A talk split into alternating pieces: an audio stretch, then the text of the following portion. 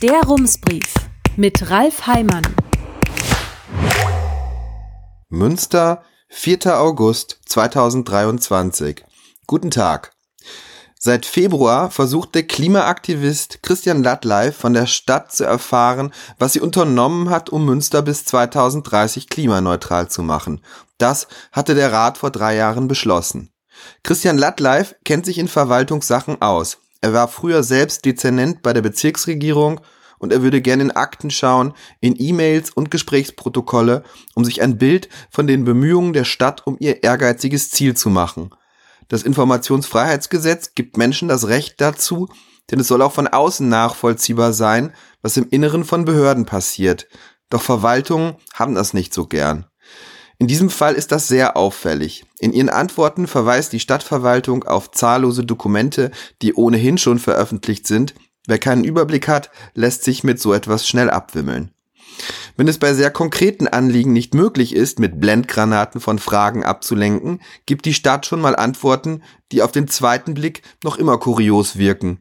Im Mai schrieb sie auf eine Anfrage von Latlife, der Anspruch aus dem Gesetz beziehe sich auf vorliegende Informationen. Die angeforderten Informationen lägen allerdings nicht vor, sondern in den jeweiligen Dezernaten, die sich mit der Sache beschäftigen. Man hätte also gern Informationen von der Stadtverwaltung und die Fachdezernate gehören ganz zweifellos dazu. Aber die Frage ist, was bedeutet das Wort vorliegen?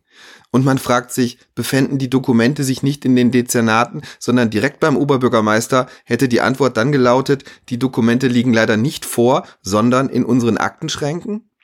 Am 14. Juli hat Christian Lattleif nun wieder Post von der Stadtverwaltung bekommen. Das Schreiben liegt uns vor.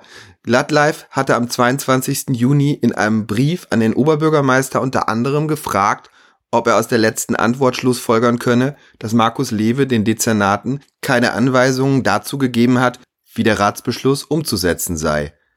Ein Mitarbeiter der Klimastabsstelle antwortet sehr lang und ausführlich, aber im Wesentlichen steht in der Antwort nur, man habe die Arbeit auf die verschiedenen Dezernate verteilt und es gebe ja nicht den einen Weg, um das Klimaneutralitätsziel zu erreichen, das sei auch abhängig von Entscheidungen der Europäischen Union, des Bundes, der Länder auch von globalen Entwicklungen. In einer zweiten und dritten Frage wollte Latlife wissen, ob er davon ausgehen könne, dass der Oberbürgermeister sich in den Dezernaten nicht nach dem Umsetzungsstand informiert habe und ob es richtig sei, dass er nicht mit den Dezernaten über die Umsetzung des Ratsbeschlusses kommuniziert habe. Wenn es eine Kommunikation gäbe, dann müsste die Stadtverwaltung sie vielleicht mit einigen Schwärzungen versehen herausrücken. Aber laut Stadt gibt es da nichts, was man herausrücken könnte. So steht es in der Antwort. Absprachen und Anweisungen fänden in der Regel bilateral statt. Dokumentiert werde da nichts.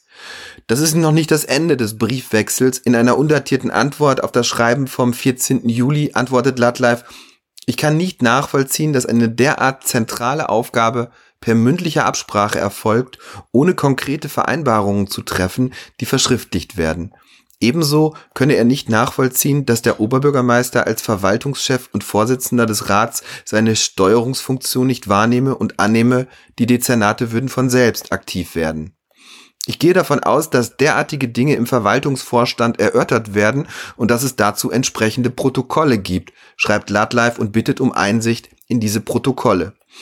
Dazu formuliert er weitere Fragen und er stellt fest, es ist noch immer kein umfassender Maßnahmenplan vorhanden, der den Anforderungen des Ratsbeschlusses vom 26.08.2020 entspricht.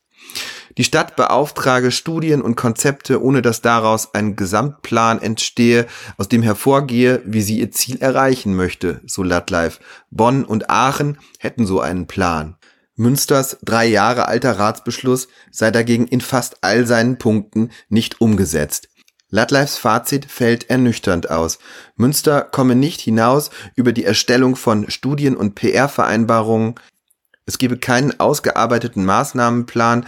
Drei Jahre nach dem Beschluss habe die Stadt noch immer kein Konzept, um die Fortschritte zu überwachen und die Steuerung übernehme nicht der Oberbürgermeister. Das machten die Dezernate. Es steht der Verdacht im Raum, dass Münster sich mit dem Label Klimaneutralität 2030 eine schöne Imagepolitur gegönnt hat, das Ziel selbst aber gar nicht so ernst nimmt.